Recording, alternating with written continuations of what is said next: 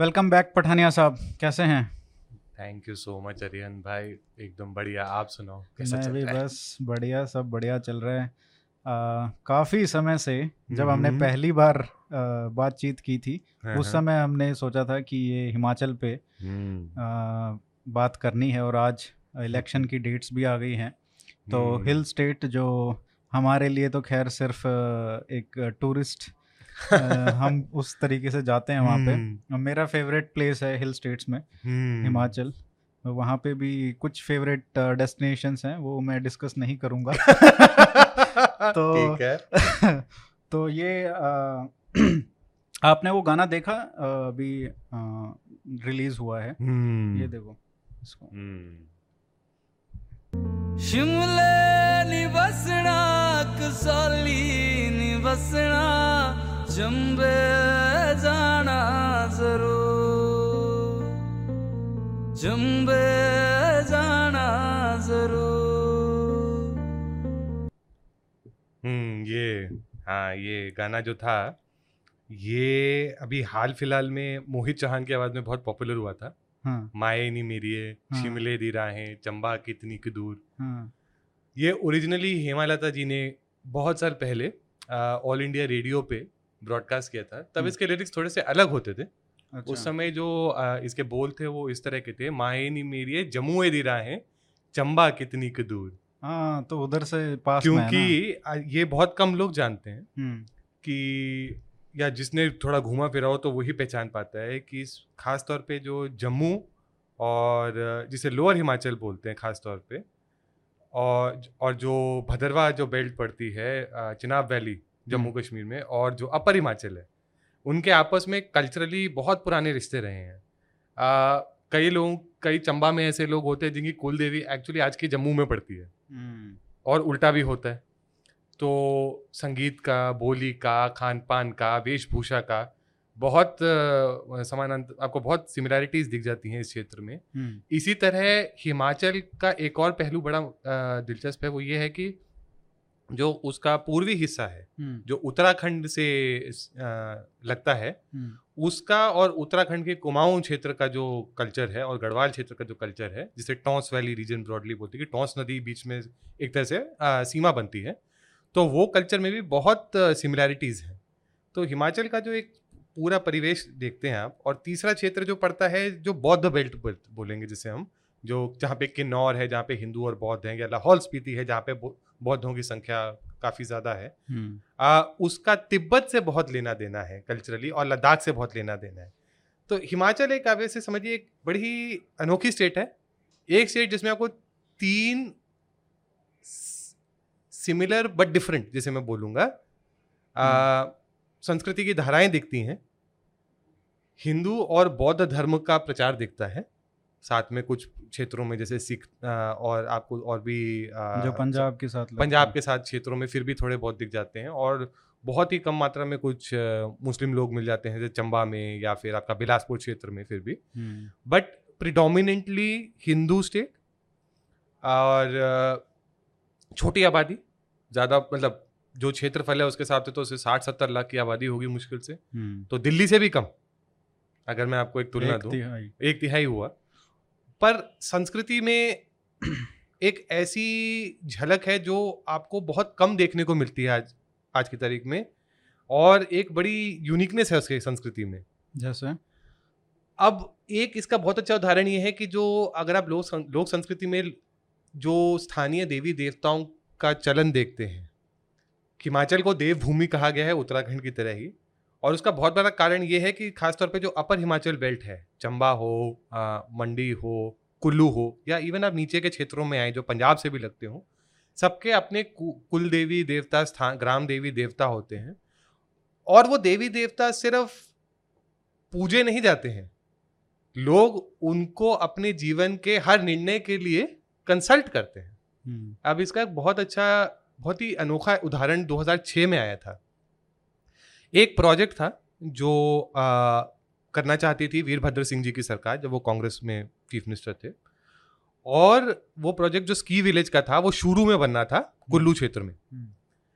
अब शुरू में तो जो स्थानीय देवियां थीं उन्होंने उसके लिए हामी भरी थी। लेकिन एक बड़ा दिलचस्प किस्सा हुआ कि जब यह प्रश्न जामलू देवता से पूछा गया, जो माना जाता है जमदग्नि का ही एक रूप है, तो जामलू देवता जो बहुत ही महत्वपूर्ण देवताओं में से एक हैं कुल्लू घाटी के, उन्होंने उस पर सख्त कड़ाही करके मना कर दिया था। अब ये बंटवारे की स्थिति की वजह से एक आपातकालीन जगती पूछ कराई गई थी। जगती पूछ आप ऐसे समझिए देवी देवताओं का धर्म संसद की तरह है। अच्छा। जिसमें आपके पूरे घाटी के देवी देवता आए। एक खास मंदिर है नगर में कुल्लू के बाहर, और वहाँ पर सारे देवी देवताओं ने अपने माध्यमों से, जो जिन्हें गूर कहा जाता है या चेला कहा जाता है निचले हिमाचली क्षेत्रों में, जम्मू में भी आपको दिखते हैं और उत्तराखंड में भी इनफैक्ट आपको ऐसे लोग दिखते हैं, उनके माध्यम से उन्होंने अपनी बात रखी, ऐसा लोगों का विश्वास था। और देवी देवताओं की इस धर्म संसद से यह निष्कर्ष निकला था कि यह प्रोजेक्ट आगे बनने ही नहीं दिया जा सकता। और हिमाचल की सरकार के लिए बहुत बड़ा झटका था ये, क्योंकि इसमें एक तो फोर्ड परिवार, जो जीएम वाले फोर्ड थे, उनका परिवार इन्वॉल्व था, और काफ़ी लागत थी प्रोजेक्ट के पीछे। आई थिंक 300 मिलियन के आसपास तक की बात चली थी एक बड़ा प्रोजेक्ट, क्योंकि वो एक लग्जरी स्की रिजॉर्ट बनाना था वहाँ पे। और ये भी, लेकिन बात उन्होंने ये उठाई कि ये आपकी जो प्रकृति है उसको नुकसान पहुँचाएगा, जो देवी देवताओं ने जो आपत्ति उठाई लोगों की मान्यता के अनुसार।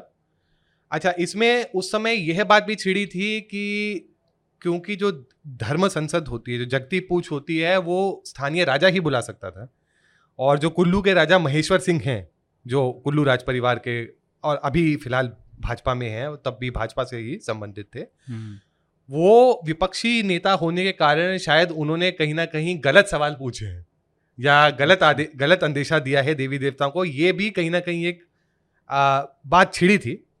लेकिन देवी देवताओं का आदेश आ गया तो ये प्रोजेक्ट आगे बढ़ ही नहीं सका उस तरह जिस तरह करना चाहते थे लोग।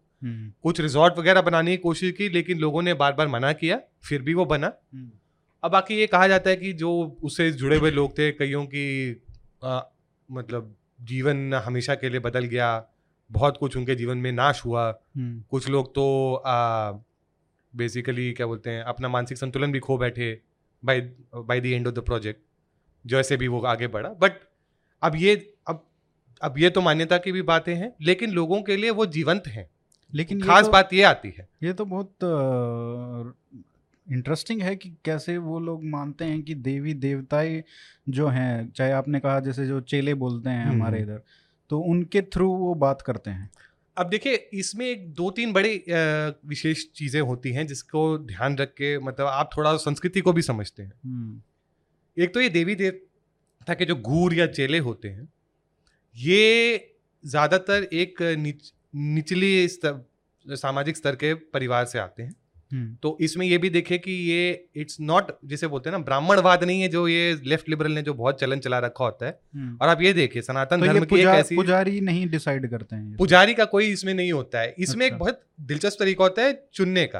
अब ये आपको कुल्लू घाटी में खास विशेष तौर से दिखता है कि जो देव पालकी होती है, देवी पालकी होती है, वो एक विशेष स्थिति में अपने आप, जब देवी उस पर सवार होती है, देवता उस पर सवार होते हैं, स्वयं चुनाव करते हैं कि वो किसको गुरु बनाना चाहते हैं। और वो चुनाव किस चीज से निर्धारित होता है कि किसकी टोपी गिराई गई है पालकी द्वारा। और इसमें अब लोगों की मान्यता की ही बात है, लेकिन इसमें कोई हस्तक्षेप नहीं हो सकता। जो देवी या देवता का निर्णय है वो अंतिम है।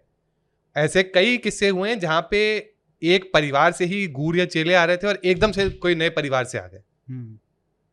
और गूर या चेले जो होते हैं, इनको एक खास विद्या दी जाती है वो पिछले गुरुओं द्वारा कि कैसे आपको देवी का आवाहन करना है और कैसे आपको अपने जीवन को जीना है। उसमें बहुत सख्ती होती है कि किस तरह अपने जीवन को व्यतीत कर सकते हैं आप। कई चीज़ें नहीं कर सकते परंपरा अनुसार, कई चीज़ों पे आपको प्रतिबंध करना पड़ता है। तो ये भी एक कहीं ना कहीं मतलब बहुत ही सामंजस्य है, जिसको समझना बड़ा लोगों को कठिन लगता है। एक इसका पैरेलल जो मेरे को बहुत अच्छा लगता है, और मैं ज़्यादा पढ़ नहीं पाया हूँ इस विषय के बारे में, क्योंकि मुझे ये भी लगा है कि शायद किसी ने आज तक तुलना नहीं करी है, जो तुलुनाडु का क्षेत्र होता है और जो उत्तर केरल का क्षेत्र होता है, वहां पे एक प्रथा चलती है तय्यम। और तय्यम में भी कहते हैं कि वो एक कुछ विशेष जातियों के जो नीची मानी जाती हैं उसके ही लोग होते हैं जिनके माध्यम से देवी स्थानीय देवी या देवता जो होते हैं वो संपर्क करते हैं लोगों से। और उसमें भी कई ऐसी चीजें होती हैं, कई ऐसे रिचुअल्स होते हैं जो काफी मेल खाते हैं हिमाचल के गूर प्रथा के रिचुअल्स से। सो कभी आई डोंट नो, कोई अगर कोई समाज शास्त्री वैज्ञानिक हो जो इस पे करना चाहे, शायद तो दूसरे राज्यों में भी कहीं कहीं होता होगा। उत्तराखंड में बहुत इसका चलन होता है इसी तौर पे। उत्तराखंड में तो जो देवी या देवता को जब आह्वान किया जाता है स्थानीय तौर पे तो उसको जागर बोलते हैं। अच्छा। ऐसे ही जम्मू में ऊपर के क्षेत्र में जो पद्दर मछेल का क्षेत्र है, जो भदरवा का क्षेत्र है, तो इन सब में भी आपको ये सब प्रथाएं दिखती हैं। खासतौर पे जो वहाँ पे जो हिंदू जो मान्यता के लोग हैं उनमें तो जरूर दिखती हैं ऐसी। तो ये जैसे आपने कहा कि वहाँ पे एक भाजपा के जो अपोजिशन में थे उन्होंने ऐसे प्रश्न पूछे, तो प्रश्न कौन पूछता है, कैसे? कांग्रेस के अपोजिशन में जो थे। अच्छा। तो क्योंकि जो प्रश्न पूछने का अधिकार होता है ऐसे जगती पूछ में, हाँ, वो राज परिवार का जो कुल तिलकधारी होता है या फिर जो उसके द्वारा मनोनीत होता है वो ही कर सकता है और कोई नहीं कर सकता। अच्छा। क्योंकि देवी और देवता का भी एक ओहदा है समाज में। आप समझिए उसको कि वो जीवंत हैं, वो सिर्फ मूर्ति नहीं है। लोग उनसे यह तक सवाल पूछने जाते हैं कि हमें कौन सी फसल कौन से दिन लगानी है। तो आप समझिए कि वो परिवार है और परिवार में जो सबसे बड़ा व्यक्ति होता है ओहदे में, आयु में, उसके साथ तो उससे दूसरा जो उसके जस्ट नीचे जो उम्र में और अनुभव में व्यक्ति होगा उसी को अधिकार हो सकता है पूछने का, जो एक पारंपरिक भारतीय परिवार की मतलब प्रथा है कहीं ना कहीं। जैसे कि आप अपने दादाजी से अगर कुछ पूछना चाहते हैं तो ज्यादातर आप देखते हैं कि आपके पिताजी ही बात करेंगे उनसे उन विषयों पे और कोई नहीं करता। तो उसी तर्ज पे आप ये देखिए कि ये इनके लिए माता पिता की तरह है। उन स्थानीय लोगों के लिए माता पिता के बराबर है। ये तो झारखंड और जो ट्राइबल एरियाज हैं उसमें भी बहुत बड़ा है ये। और ये एक सवाल आपने बहुत अच्छा किया कि इनफैक्ट इस वजह से ये भी माना जाता है कि, और ये बहुत प्रिलिमिनरी तौर पे मैं बोल रहा हूँ, एक्सपर्ट नहीं हूँ तो मैं इस विषय पे ज़्यादा मैं बता नहीं पाऊंगा, लेकिन ये माना जाता है कि ये कुछ ऐसे एनिमिस्टिक या ट्राइबल फीचर्स हैं जो कहीं ना कहीं सनातन परंपरा के साथ सदियों के दौरान फ्यूज हुए हैं, जिनका मिलन हुआ है, समन्वय हुआ है, वो एक अनोखी एक छवि बनाते हैं सनातन धर्म की जो आपको शायद जैसे उत्तर प्रदेश या हरियाणा या पंजाब में नहीं दिखेगी आज की तारीख। तो इसका ये भी मतलब इसका एक बहुत बड़ा फैक्टर ये भी हो सकता है ना कि यहाँ पे जो मंदिर हैं, आप अगर हरियाणा में ले लीजिए या पंजाब में ले लीजिए या फिर उत्तर प्रदेश में ले लीजिए, राजस्थान में ले लीजिए, कहाँ 1000 साल पुराना कौन सा मंदिर है? सही बात है। अब इसमें आपने 1000 साल की बात करी है, तो अब जैसे सबसे पुराने मंदिरों में से एक तो कांगड़ा का बैजनाथ आता है। अब ये वो बैजनाथ ज्योतिर्लिंग वाला बैजनाथ है कि नहीं, ये तो बहुत बड़ा धर्म का विषय है जिसपे मैं ज्यादा बोल नहीं पाऊंगा। हाँ, लेकिन हमें ये पता है कि इसको 1000 साल हो गए हैं क्योंकि इस पे शिलालेख मिले हैं जिसपे ये किया गया है। अच्छा, एक बड़ी दिलचस्प बात यह है कि जैसे जो कांगड़ा के जैसे अगर हम बात करें, कांगड़ा का पुराना नाम त्रिगर्त था और त्रिगर्त जो था उसका फैलाव जो था एक समय पे जो आज का जालंधर है पंजाब में, वहां से लेके ऊपर पूरे कांगड़ा तक होता था। अच्छा। जो हमें पुराने सिक्के मिले हैं चांदी के, या फिर जो थोड़ा बहुत जो आप इतिहास का जो पढ़ने लिखने वाले लोग हैं उन्होंने जो खोज की है, तो ये आप देखिए कि एक कंटिन्यूटी उस सेंस में आपको दिखती है। और जो जिसे बोलूं एक ट्रांजिशन की तरह समझिए, जो प्लेन कल्चर से हिल कल्चर का ट्रांजिशन है वो आपका लोअर हिमाचल का क्षेत्र है पूरा। एक ब्रिज बनाता है दोनों के बीच में। कई जो यहाँ पे राज परिवार हैं वो तो बहुत ही पुराने अपने इतिहास को बताते हैं। अब जैसे वीरभद्र सिंह जी जो मुख्यमंत्री रहे थे वो बुशहर के राजा थे, रामपुर बुशहर के, और बुशहर की जो राज परिवार है वो अपने आप को कृष्ण का वंशज कहता है। कृष्ण का वंशज इसमें कि जो एक पुत्र थे कृष्ण के, अनिरुद्ध, उन्होंने जिससे ब्याह किया था, जिस स्त्री से, वो बनासुर एक असुर राजा की पुत्री थी जो इस क्षेत्र पे राज करते थे। अच्छा, महाभारत को लेके बहुत आपको किंवदंतियाँ मिलती हैं इस क्षेत्र में, जैसे कि जो आपका बजरेश्वरी देवी का मंदिर है कांगड़ा में, जो शक्तिपीठों में गिना जाता है, तो जो आपको लोक कथा सुनने को मिलती है कि उसका नाम कांगड़ा क्यों पड़ा, क्योंकि वहाँ पे एक असुर का कान काट के दबाया गया था मंदिर बनाने के लिए अर्जुन द्वारा। और इसी तरह आपको और आगे चीज़ें सुनने को मिलती हैं, जैसे चंबा में एक 84 मंदिर का एक समूह आता है, उसमें एक मंदिर है जो यम का मंदिर है। और जिस तरह आपका यमलोक का वर्णन किया जाता है गरुड़ पुराण में, मंदिर और मंदिर का जो आपका जो लेआउट है वो तकरीबन उससे मेल खाता है। तो ऐसे बड़ी विचित्र चीज़ें आपको देखने को मिलती है हिमाचल में, जो सनातन संस्कृति में बहुत डूब लिप्त हैं, लेकिन वो और कहीं नहीं दिखती है आपको। तो ये तो सिर्फ इस क्षेत्र की बात कर रहे हैं। दूसरा, आपको वो जो ट्राइबल वाले जो इन्फ्लुएंसेस वो कैसे दिखते हैं, वो मंदिर की शैलियों में दिखते हैं। काठ के मंदिर जो होते हैं वो आपको हिमाचल में दिखते हैं, आपको आज उत्तराखंड में भी नहीं दिखते हैं। काठ के मंदिर वो भी पगोड़ा के शेप में, जिसमें एक बुद्धिस्ट एक ट्राइबल एलिमेंट दोनों का एक मेल दिखता है हमें कहीं ना कहीं। या फिर आप किन्नौर क्षेत्र में जाएं, हिंदू और बौद्ध लोग जो हैं वो एक दूसरे के मंदिर और विहारों में बहुत आम तरीके से आते जाते हैं, जैसे कोई कोई भेद ही ना उनमें।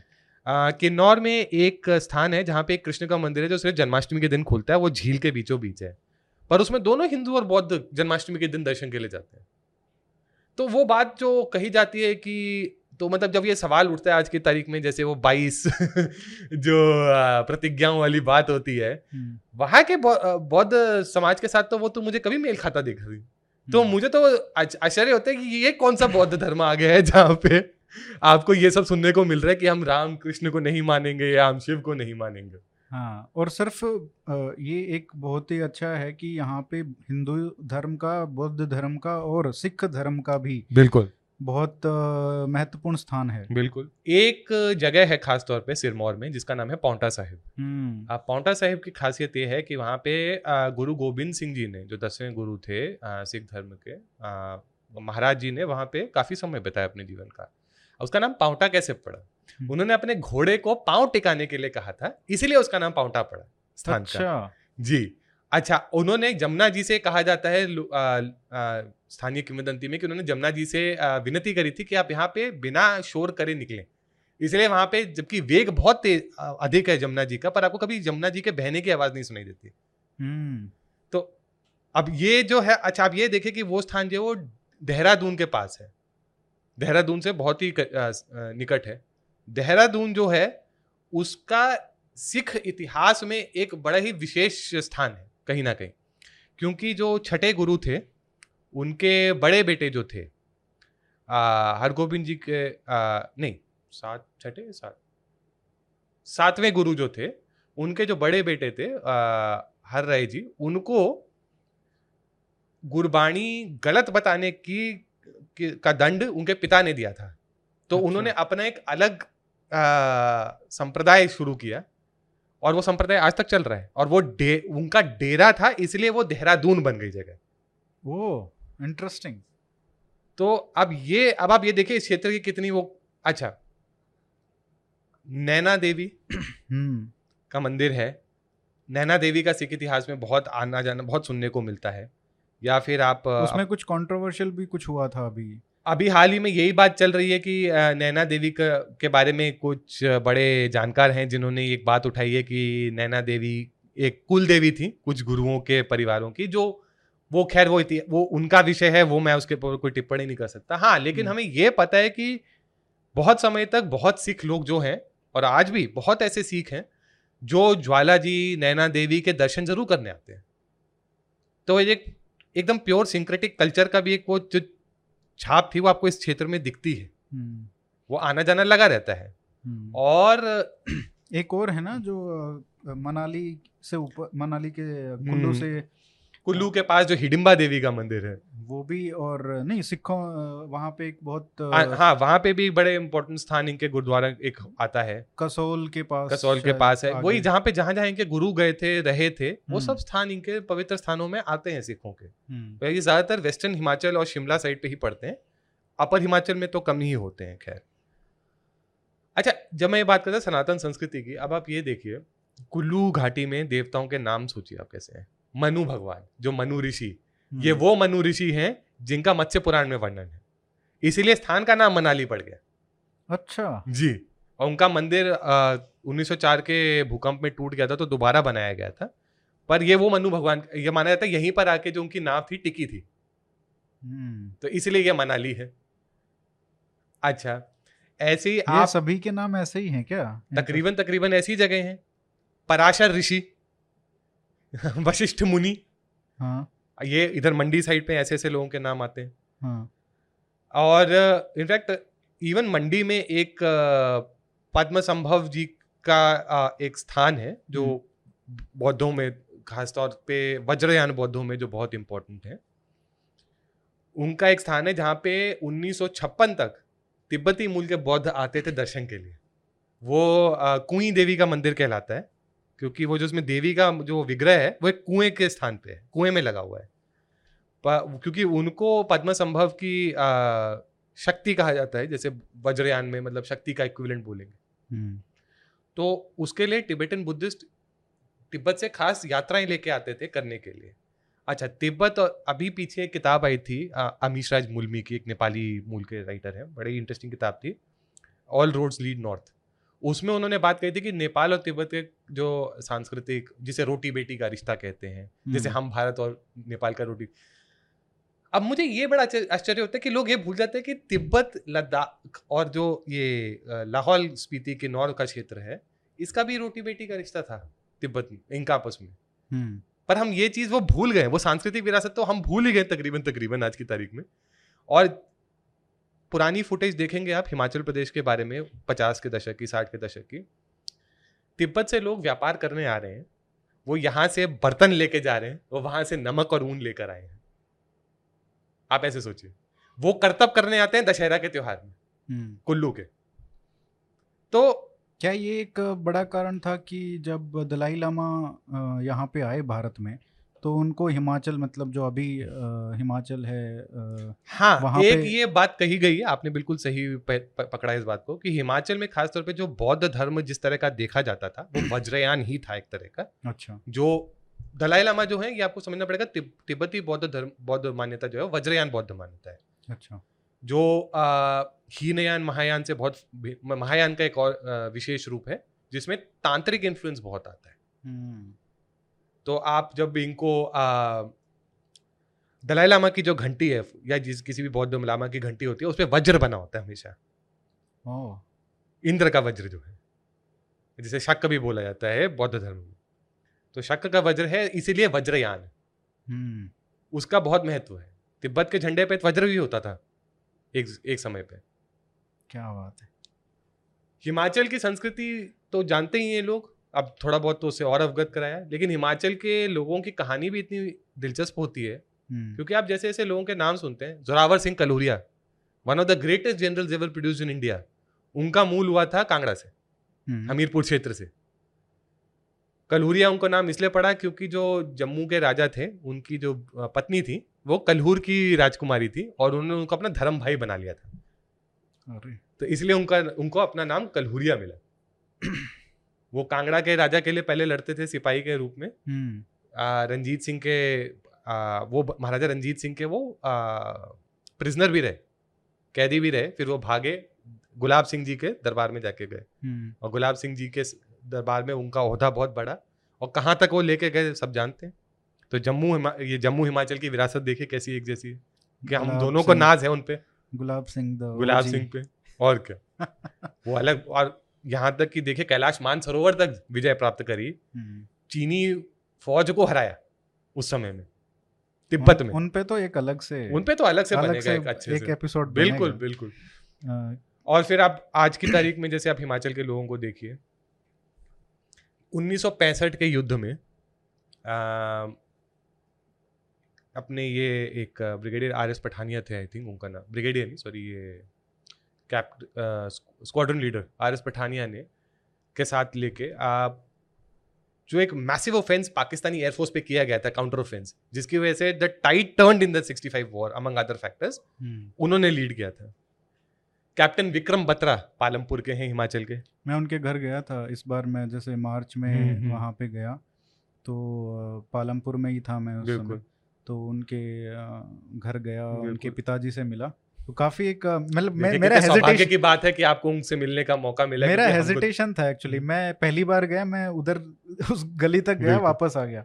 उसके बाद फिर मैं अगले दिन फिर वहीं पे था, तो वहाँ पे गया, मैं दोबारा मिल के आया उनसे, तो मैं क्या यार क्यों डिस्टर्ब करना है, तो उनको लगा कि नहीं नहीं यहाँ पे रोज ऐसा कोई दिन जाता ही नहीं है कि कोई मिलने नहीं आता हो, विच वॉज वेरी सरप्राइजिंग। और अभी तो वो पीछे एक मूवी आई थी जिन्होंने शायद उनके जीवन के साथ उतना जस्टिस नहीं किया मुझे लगता है, उनके शौर्य गाथा के साथ, लेकिन शेरशाह, लेकिन उन्होंने उनकी स्मृति को वापस उजागर किया, जो जिसके लिए कहीं ना कहीं मतलब हमें धन्यवाद तो देना चाहिए। हिमाचल एक छोटा सा स्टेट है, लेकिन ऑन अ पर मिलियन बेसिस सबसे ज़्यादा फौजी ये राज्य देता है। अब चाहे आप ये समझिए कि ये मनी ऑर्डर इकोनॉमी का एक फॉर्म था या जो कहें, लेकिन सबसे ज़्यादा जिसे बोलते हैं ना वीरों को, मतलब हर घर से सैनिक, जैसे आप हरियाणा से हैं तो हरियाणा में भी हर घर से सैनिक होता है, हमारे यहाँ भी होता था।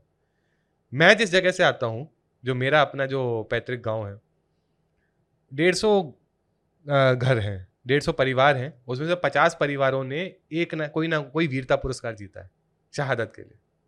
आप सोचिए ऐसा गांव है, लोगों को और कुछ या तो जिनके जीवन में उनको नहीं पता था, पर वो राष्ट्रभक्ति के लिए इतना मतलब उनका उनकी लालसा उठती थी कि वो कभी भी आगे जाके जब उनको बोलो ना सर कटाने को तो सर भी कटा देंगे हंसते हंसते। ऐसे लोग, जीवन सादा होता है, कष्ट कठिन होता है, लेकिन मातृभूमि के प्रति प्रेम अथाह है। आप ये बात को कभी नहीं झुटला सकते हिमाचल के बारे में, चाहे वो कोई भी मतभेद हो, राजनीतिक हो, कैसा भी हो, सांस्कृतिक हो, लेकिन जीवन अपने राष्ट्र के लिए वो कभी भी खड़े होने को तैयार हो सकते हैं। और ये विशेषता जो है आपको इस क्षेत्र में ज़रूर देखने को मिलती है। इसमें एक मेरा भी ऑब्जर्वेशन था शायद, और एक बहुत सारे लोग हैं जो ऐसा बोलते हैं कि इसको देवभूमि की जगह देवी भूमि क्यों ना बोला जाए, क्योंकि इतनी शक्तिपीठ हैं हिमाचल में। बहुत अच्छा सवाल है। शक्तिपीठ जो है वो ज़्यादा, शक्तिपीठ के अलावा भी बहुत ऐसे कुलदेवियों के मंदिर सब जगह होते हैं, और कहना भी चाहिए शायद देवी भूमि, आप शायद सही आपका विचार है। पर हाँ ये होता है कि हम देव को, देवी को भी देव ही मानते हैं, हम बराबर ही दर्जा देते हैं, हम ये नहीं कहेंगे। हाँ ये होता है कि उनकी अपनी एक हायरार्की होती है, वो मैं मना नहीं करूँगा, पर लेकिन उस हायरार्की में सब बराबर है। अगर आप हिमाचल अगर घूमे हैं या आप उत्तराखंड या जम्मू में भी देखेंगे, जो नारी का जो सामाजिक दर्जा होता है काफ़ी ऊंचा रहा है, ट्रेडिशन की बात है। और वो ऐसा भी नहीं है कि उसके पीछे आप ये भी कह सकते हैं, क्योंकि जो पुरुष थे वो आर्मी में जाते थे, वो बाहर काम करते थे, तो ज़्यादातर जो जिम्मेदारियां होती थी घर की वो महिलाएं संभालती थी, तो उनकी पूछ भी अच्छी होती है। इसलिए बहुत आदर भाव, और कभी जैसे नारियों के प्रति कोई जैसे कोई दुष्कर्म की खबर आती है तो हिमाचल में एक से ज़्यादा बारी ये हो चुका, जो रोष प्रकट किया है लोगों ने, और वो सब जनमानस प्रकट करता है, बहुत ही मतलब दहला देने वाला होता है कि लोगों को इतना गुस्सा है ऐसे विषयों के ऊपर। 2017 में एक रेप और हत्याकांड हुआ था, बहुत ही दर्दनाक था, जिसमें कि कुछ इन्फ्लुएंशियल परिवारों के लोग इन्वॉल्व थे। उस समय जो कांग्रेस की सरकार थी वीरभद्र सिंह जी की, उस पे ये आरोप लगे थे कि वो उन परिवारों के लोगों को बचा रहे हैं। उसकी जगह उन्होंने कुछ नेपाली मजदूर जो आए हुए थे काम करने, उनको उठा के उनको जेल में उनकी प्रताड़ना की गई थी। लोगों ने उसके ऊपर भी बहुत भयंकर रोष जताया था, और ये जुब्बल कोटखाई की बात है। मतलब आप ये सोचिए कि कोटगढ़ के 1980 के दशक के जो सेब के जो एप्पल फार्मर्स की जो प्रोटेस्ट थी, उसके बाद अगर कभी इतना मतलब जनमानस का रोष दिखा है, और सिर्फ पुराने हिमाचल अपर हिमाचल में, पूरे हिमाचल में वो इस विषय पे दिखा है। तो लोगों में एक ये बात कि महिला सुरक्षा जो है बहुत आवश्यक है, क्योंकि हम महिलाओं का सम्मान करते हैं ट्रेडिशनली, नॉट कि ये जो आजकल की जो हम बहुत सारी व्याख्याएं सुनते हैं जो आजकल की सोशल साइंस की, सामाजिक विज्ञान के क्षेत्र से आती हैं, उसका कोई लेना देना नहीं। उससे महिलाओं ने अपना एक स्थान अपने आप कमाया है समाज में, और वो हमें लोगों के रिएक्शंस में देखने को मिलता है। तो ये थोड़ा समझाइए कि ये अपर हिमाचल लोअर हिमाचल जो आप बता रहे हैं, ये क्या कॉन्सेप्ट है? बहुत अच्छा सवाल है। जब हिमाचल प्रदेश पहली बारी गठित हुआ था 1949 में, तो उस समय का हिमाचल जो था वो आज के हिमाचल से बहुत भिन्न था। उसमें चंबा, अपने कुल्लू का क्षेत्र, और मंडी और सिरमौर, ये क्षेत्र, और साथ में ये आपका जो ये क्या बोलते हैं इसको, कुल्लू मनाली, उत्तराखंड वाला जो रीजन था, स्पेशली कुमाऊं और कुमाऊं वाला, ये सब एक राज्य बनाए गए थे एडमिनिस्ट्रेटिवली शुरू में। 1950 के बाद कैटेगरी सी स्टेट बनाई गई, जिसमें वो उत्तराखंड वाले हिस्से जो थे वो उत्तर प्रदेश में चले गए, और ये सिरमौर, आपका ये शिमला के पास का रीजन, मनाली, कुल्लू मनाली वाला एरिया, और चंबा और मंडी। ये तो बिल्कुल मतलब ऐसे बात हो गई कि बीच में इंडिया और पाकिस्तान, बिल्कुल ये इनफैक्ट, और इसको कैटेगरी सी स्टेट दिया गया था, जैसे दिल्ली को कैटेगरी सी स्टेट उस समय दिया गया था। तो अपना मुख्यमंत्री भी होता था, अपनी संसद होती थी, अपना विधानसभा होती थी। लेकिन जब आपका स्टेट्स रीऑर्गेनाइजेशन किया गया और पंजाब को अलग बनाया गया, पंजाब उस समय जो था जिसे बोलते हैं, तो उसमें कांगड़ा, बिलासपुर, ऊना और लाहौल स्पीति, ये क्षेत्र, किन्नौर, ये सब उसमें पंजाब का हिस्सा होते थे उस समय एडमिनिस्ट्रेटिवली। तो जब रीऑर्गेनाइजेशन हो रहा था, तो उस समय जो चीफ मिनिस्टर थे हिमाचल के, उनका नाम था यशवंत सिंह परमार, और डॉक्टर वाई एस परमार जो थे स्कॉलर, वकील, बहुप्रतिभाशाली व्यक्ति इन एवरी सेंस, और उनका नाम आज भी, चाहे वो कांग्रेस ही थे, पर उनका नाम आज भी बहुत रिस्पेक्ट के साथ पूरे राज्य में लिया जाता है। उन्होंने पैरवी करी कि ये सारे जो क्षेत्र हैं, पहाड़ी क्षेत्र, इनको एक राज्य बनाया जाए। अच्छा, ये पहली बार ही नहीं हो रहा था कि एक हिमाचल की बात हो रही है। हिमाचल इन दैट सेंस इससे भी बड़ा इमेजिन किया गया था। अब 1947 की हमें ये एक विशेष बात पता है कि महाराजा हरि सिंह ने मतलब अपना भारत में विलय में रुचि दिखाई थी, लेकिन नेहरू जी ने for whatever reason Sheikh Abdullah के पैरवी करने के चक्कर में उन्होंने उसको ठुकरा दिया था। उस समय एक रूमर चला था कि महाराजा हरि सिंह इस प्रोसेस को टाल रहे हैं, क्योंकि उनको बोला गया है कि वो एक डोगरिस्तान के राजा बनेंगे, इंडिपेंडेंट कंट्री के, और डोगरिस्तान में हिमाचल के सारे क्षेत्र जाने थे, आज के हिमाचल के साथ में। और culturally it makes a lot of sense, क्योंकि जम्मू, भद्रवा, ये सारी बेल्ट जो है बिल्कुल ट्रांजिशंस है, नेचुरल ट्रांजिशंस है। भाई साहब, ये जब 370 हटा, हाँ, और फिर से ये बात आई कि कैसे इसको स्प्लिट करना चाहिए, तो एक फिर वही बात उठ के आई है। एक आइडिया मैंने अपने दिमाग से उपजा था मेरे, हाँ, कि कश्मीर को अलग रख दो और लद्दाख को अलग कर दो, और जम्मू और पूरा जो हिमाचल है उसको एक स्टेट बना दो। अच्छा, आपको पता है 1967 में इनफैक्ट एक MP थे कन्याकुमारी के, जब ये रेजोल्यूशन पास किया गया था, क्योंकि वाई एस परमार दिल्ली में बहुत ज़बरदस्त लॉबिंग कर रहे थे। क्योंकि क्या हुआ था, थोड़ा सा पीछे चलते हैं, तो जब रीऑर्गेनाइजेशन हो गया, उसके इमीडिएटली बाद जो हिमाचल बना उसको यूनियन टेरिटरी का दर्जा दे दिया, उसको स्टेट का दर्जा ही नहीं दिया गया। ये 71 की बात है, ये 67 के आसपास की बात है, जब पंजाब बना, पंजाब जो आज का पंजाब है वो बना। उससे पहले ही वो डाउनग्रेड करके यूटी बना दिया गया था, जो तब का हिमाचल था। और वाई एस परमार जी ने उस समय अपने मुख्यमंत्री पद से इस्तीफा दे दिया था। उन्होंने राजनीति में हिस्सा ही नहीं लिया, कांग्रेस के लिए वर्कर के तौर पे किया, पर वो लीडरशिप लेने को तैयार ही नहीं थे। उन्होंने बोला ये राज्य ही नहीं दोगे तो हम क्या करेंगे इसका।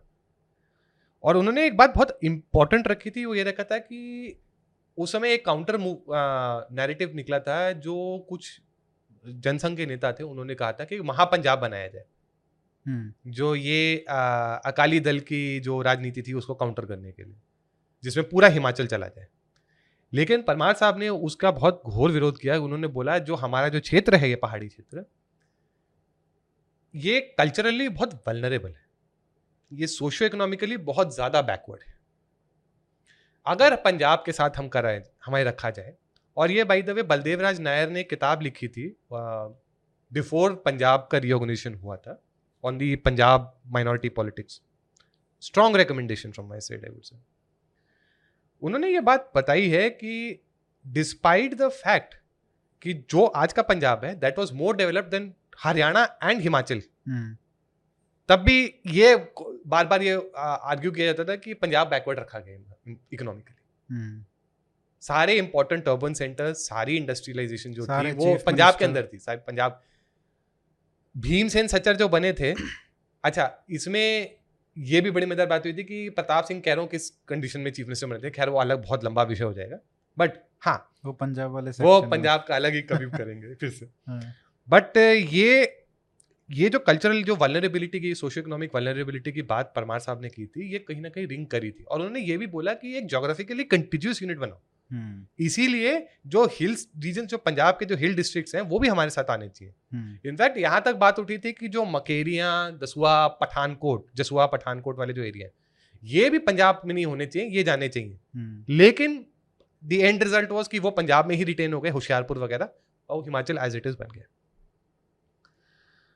तब वाई एस परमार जी का इस सब में बहुत बड़ा रोल था। तो उन्होंने उस टाइम पे जितने भी जो पॉलिटिशियंस थे, जो लोकसभा के मेंबर्स थे, उनके साथ बहुत लॉबिंग करी थी कि आप एक रेजोल्यूशन लेकर आइए कि हिमाचल को स्टेटहुड का दर्जा दिया जाए।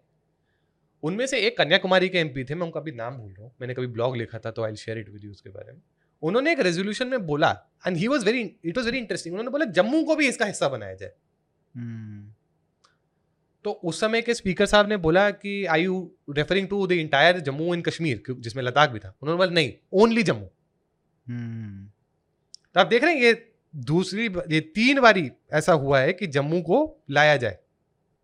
3 इंसिडेंसेस ऐसे हुए हैं जिसमें हिमाचल, एक विशाल हिमाचल की बात करी गई है। It's not the first time, जो आपने आइडिया बताया ये फर्स्ट टाइम नहीं हुआ है। और ये टेम्पटेशन आज भी कहीं ना कहीं है।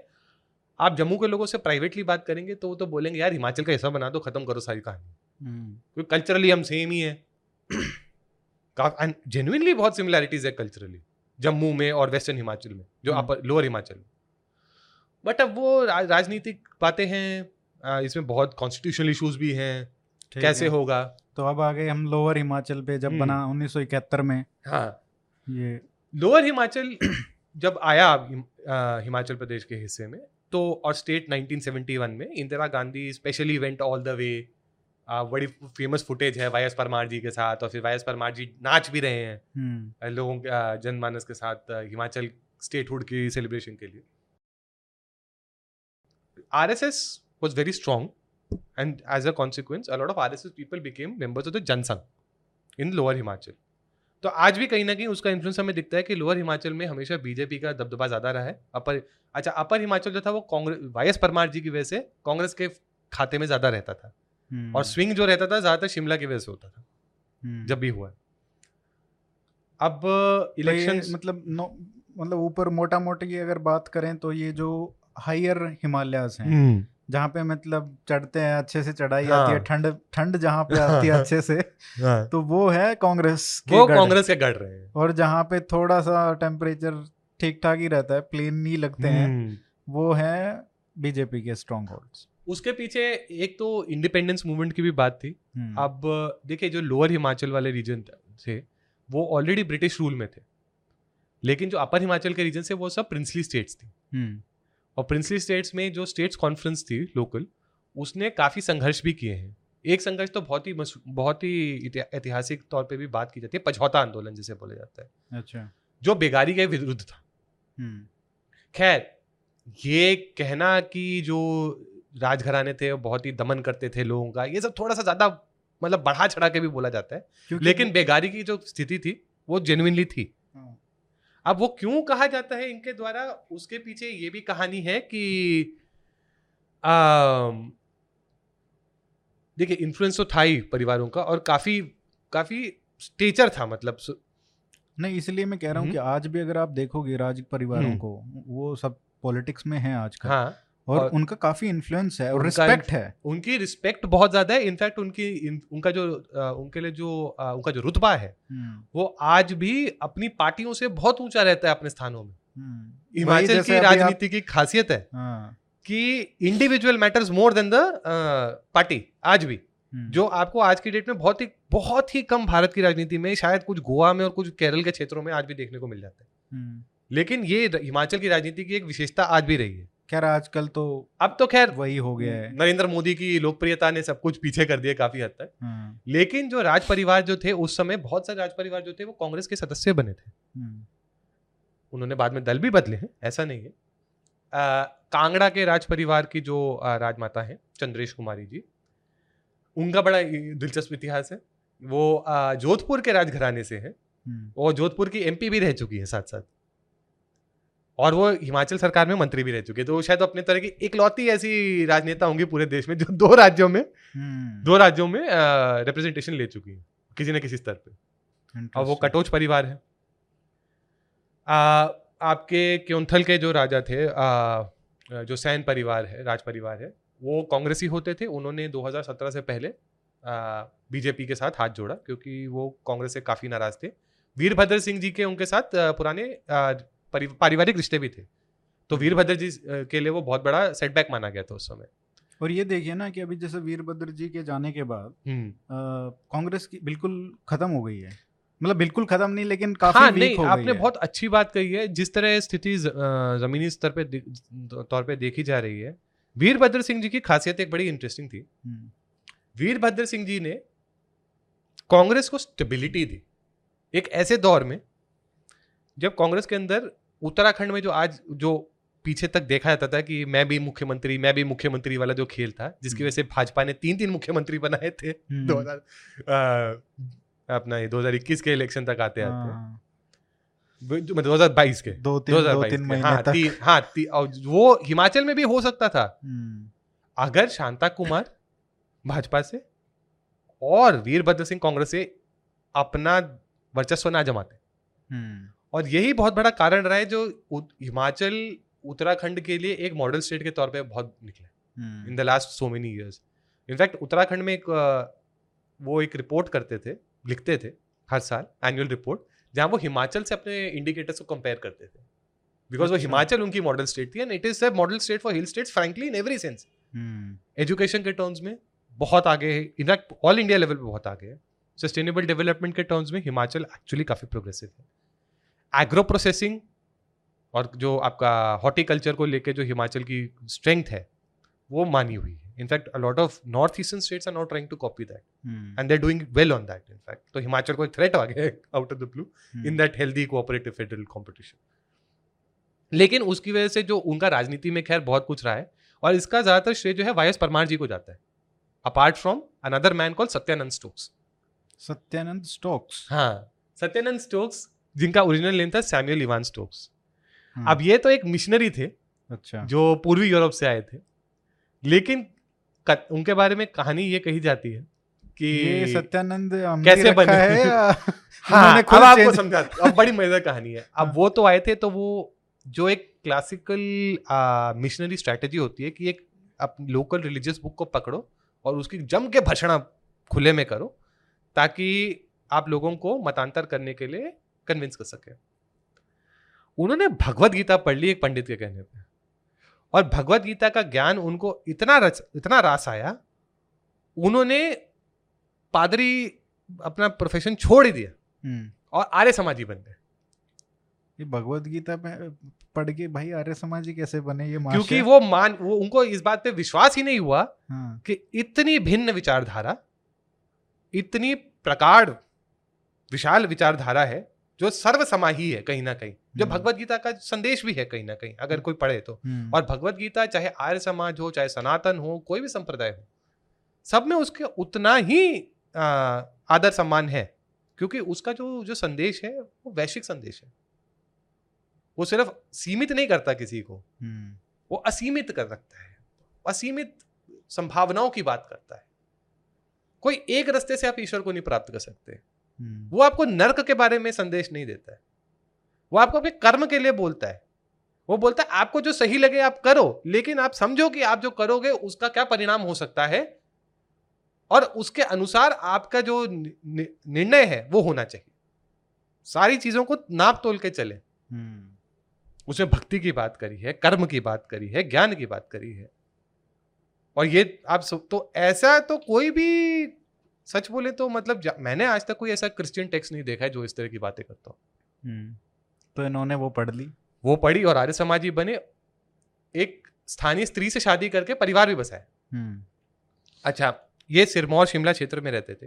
बहुत गरीबी होती थी उससे, तो लोग बड़ा परेशान होते थे। ये लोगों के प्रति इनका बहुत प्रेम था, लेकिन जो किसी कारणवश शुरू हुआ होगा, लेकिन वो हमेशा रहा। तो अब वो थोड़े वैज्ञानिक सोच के भी इंसान थे। एप्पल फार्मिंग का श्रेय हिमाचल क्षेत्र में किसी को जाता है तो सैमुअल ये सत्यानंद स्टोक्स को जाता है। वो पहले सेब के जो सैपलिंग्स थे वो उन्होंने किसी से मंगवाए, उन्होंने लगवाए, लोगों को सिखाया कैसे एप्पल फार्मिंग करते हैं। और इसीलिए सत्यानंद स्टोक्स को भगवान के बराबर का दर्जा मिला हुआ है आज भी। उनकी बेटी जो है वो कांग्रेस में नेता है, विद्या स्टोक्स करके, जो हॉकी फेडरेशन ऑफ इंडिया की भी एक समय विमेंस हॉकी फेडरेशन की भी चेयरमैन थी और बहुत कंट्रोवर्सी में ले गई थी उसको। लेकिन वो परिवार, वो उनकी जो पॉलिटिकल लेगेसी है, उनके पिता के उस बहुत ही अच्छी, मैं पूछने ही वाला था कि ये इनका परिवार पॉलिटिक्स में है या नहीं है। तो ये चीज जो थी, अच्छा, क्योंकि सैमुअल इवान स्टोक्स को लोगों ने देखा था तो लोग तो भगवान का दर्जा देते ही थे। सिरमौर से अपने परमार साहब भी थे, उन्होंने हॉर्टिकल्चर का बेनिफिट क्षेत्र के लिए देखा था। अभी आप अगर विधानसभा में जो इनके वक्तव्य दिए हुए हैं उसकी एक कंपाइलेशन विधानसभा ने निकाली हुई हिंदी में, and anybody who wants to understand governance और कैसे चलना चाहिए, वाई एस परमार साहब से अच्छा कोई एग्जांपल मैं दे नहीं सकता आपको, कैसे नीति बनती है और क्या सोच के साथ नीति बननी चाहिए उसके बारे में। बहुत far ahead of his times. बहुत बात उठी थी कि ये इरीगेशन प्रोजेक्ट्स हिमाचल में और लाए जाएं ताकि फूड ग्रेन्स उगाए जाएं। परमार साहब सख्त मनाही थी उनकी उस पर, और उन्होंने बार बार फ्लोरा दी असेंबली पे ये बात बोली। उनका शायद उससे इन्फ्लुएंस होके होगा ना कि हरित क्रांति आ रही है हरियाणा पंजाब में, वो सारे नेता लगे हुए थे बोलने में। लेकिन उनका तर्क बहुत अच्छा था और वो तर्क समझने वाला है। उन्होंने बोला, देखिए हम पहाड़ी राज्य, अगर हम ट्रीज पेड़ कम करेंगे तो यहाँ सॉइल इरोजन बहुत बढ़ेगी। सॉइल इरोजन हमारे लिए खतरनाक है। हॉर्टिकल्चर से हमें यह फायदा होता है कि सॉइल इरोजन को एड्रेस किया जा सकता है।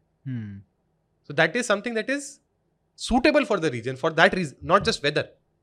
Soil के लिए अच्छा है, soil erosion कम होगी, उसकी वजह से landsliding कम होगी एरिया में। आप उत्तराखंड में देखिए और हिमाचल में देखिए लैंडस्लाइडिंग का कितना फर्क है, just across the Tons valley. उसके पीछे बहुत बड़ा कारण ये है कि horticulture is so dominant. Horticulture में क्योंकि आपके परमानेंट ट्रीज होते हैं और वो that is more remunerative also. Exactly. उनको पता था, और उन्होंने ये भी बोला कि ये इरिगेशन प्रोजेक्ट लाऊंगा, उतना खर्चा तो मेरी स्टेट बेयर ही नहीं कर सकती, मैं कितना सेंटर से मांगूंगा। अच्छा, इसी स्पिरिट में शांता कुमार जी जब चीफ मिनिस्टर पहली बारी बने, one of the smartest, one of the most bold moves he did जो किसी भी राज्य के लिए था, उन्होंने पानी के लिए चार्ज करना शुरू किया स्टेट्स को, पंजाब को, हरियाणा को, राजस्थान को। लोगों ने सोचा था ये तो हो ही नहीं सकता, उन्होंने करके दिखाया। उन्होंने बोला हमारा रिसोर्स है, हम इसका पैसा लेंगे। It became a big issue. लेकिन आज की डेट में हिमाचल के रेवेन्यू सोर्सेज में एक बहुत बड़ा सोर्स ये है, water revenue, water cess revenue that they collect from people other states. Hydro power के पीछे कौन था? हाइड्रो पावर के पीछे जब भाखड़ा प्रोजेक्ट तो पहला आया था, उसकी वजह से बहुत लोग स्थापित हुए, लेकिन उसके बाद भी तो डैम बने हैं ना कंटिन्यूली, और स्टेट ने इंकरेज किया है कहीं ना कहीं हाइड्रो इलेक्ट्रिक पावर को हार्नेस करने के लिए, which is why Himachal is one of the first states to be power surplus in India.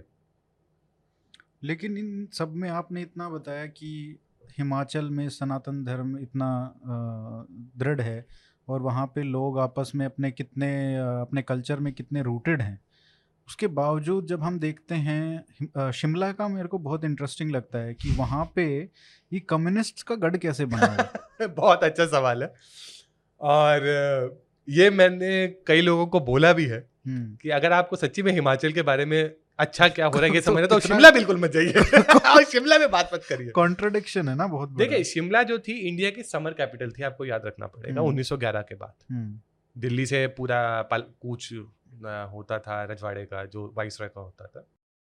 अच्छा, एक बड़ी मजेदार बात है बाय द वे कि ये कहा जाता है कि जो चायल का पैलेस बना था वो पटियाला के राजा ने जो बनाया था, वो इसलिए बनाया था क्योंकि शिमला में एंट्री बैन कर दी गई थी। जो आज के पटियाला के राजा हैं कैप्टन साहब के पिताजी जो थे बड़े ही दिल फेंक आदमी थे इट सीम्स, और उन्होंने वाइसराय की बेटी के साथ छेड़खानी कर दी थी, जिसकी वजह से उनकी एंट्री बैन हो गई थी। किंवदंती, अब कितना सच है पता नहीं। तो उन्होंने उस चक्कर में, लेकिन उनको जाना था पहाड़ों में तो रिट्रीट चाहिए थी, तो उन्होंने चाइल्ड का पैलेस बनाया था उस समय। खैर, शिमला में क्योंकि इतना गवर्नमेंट प्रेजेंस रहता था, and Shimla became the default capital later also, तो जहाँ पे गवर्नमेंट एम्प्लॉयज होते हैं वहाँ पे तो आपके एम्प्लॉय यूनियंस तो होती थी। और उनमें बाय डिफॉल्ट कम्युनिस्ट इन्फ्लुएंस था ही, वो आप किसी भी पीएसयू में भी देख लीजिए, बिल्कुल कांग्रेस से ज्यादा तो उनका था ही। शिमला की जो म्यूनिसिपल कॉर्पोरेशन थी उस पर उनका बहुत दबदबा रहा है बहुत साल। हाँ, मजे की बात ये रही है 2017 में जस्ट बिफोर द इलेक्शन जो विधानसभा के हुए थे उनका सुपड़ा साफ हो गया था। इवन जो गन टॉप हिल जो उनका मतलब एब्सोल्यूट गढ़ माना जाता था जहां से वो कभी कोई नहीं हारते थे, even in the worst situations communist का साफ पता साफ हो गया था। लेकिन मजे की बात ये देखे थियोक से फिर कम्युनिस्ट जीत के आगे एक विधानसभा सीट जो पहली बार ही हुआ था, राकेश सिंघा करके जो कैंडिडेट थे। तो ये गवर्नमेंट एम्प्लॉय, क्योंकि गवर्नमेंट का बहुत इन्फ्लुएंस रहा है एंड इनफैक्ट आप ये सोचिए कि एम्प्लॉय यूनियंस वहाँ पे इतनी स्ट्रांग है कि ओल्ड पेंशन स्कीम को लेके उसकी पुनर्बहाली को लेके बहुत बड़ा इशू बना है। ये दूसरी स्टेट्स में जो ये एक कॉस्ट और टैक्टिक खेली गई है विपक्ष द्वारा, ये बहुत गलत है, इस देश के लिए बहुत गलत संदेश देती है क्योंकि आप स्टेट को फिस्कल रूइन की तरफ भेज रहे हैं। बिल्कुल, लेकिन जी उन्होंने करा तो ये क्यों नहीं कर रहे, ये जिद चली हुई है। अच्छा, ऐसी जो यूनियन का जो दबदबा है वो आपको एप्पल फार्मर्स का भी दिखता है, स्पेशली पुराने हिमाचल में। सरकारें बनती बिगड़ती एक जमाने में तो इन्हीं के साथ, इन्हीं की वजह से थी। और इसका बहुत बड़ा उदाहरण ये था जब कोटगढ़ में 1980 के दशक में आंदोलन हुआ था। तो किस बात पे आंदोलन हुआ था? पाउंड बेसिस पे सेब का दाम दिया जाता था। पाउंड बेसिस पे एक जमाने में 3 रुपए होता था, जो किसानों, जो एप्पल फार्मर्स को बिल्कुल नागवारा था, वो चाह रहे थे कि 6 रुपए किया जाए। अच्छा, कोटगढ़ में जो उस समय जो एमएलए थे वो लोकल थे, जो बीजेपी के थे, और बीजेपी ने देखा एक मौका कि हम जन भावना के साथ चले एंड बहुत बड़ी मेजोरिटी के साथ शांता कुमार जी आए थे। अच्छा, शांता कुमार जी जो थे वो इसके अलावा और भी कारणों से बाद में अनपॉपुलर हुए थे, बट इसमें बहुत बड़ा रोल था। लेकिन जो जब आए तो शांता कुमार जी ने दाम तो बढ़ाया नहीं, उल्टा कमीशन बढ़ा दिया, क्योंकि ही रियलाइज कि जो ये प्रॉमिस था बिल्कुल इनफीजिबल था, स्टेट को बहुत नुकसान पहुंच रहा था उससे। तो उन्होंने बोला मैं ये नहीं कर सकता।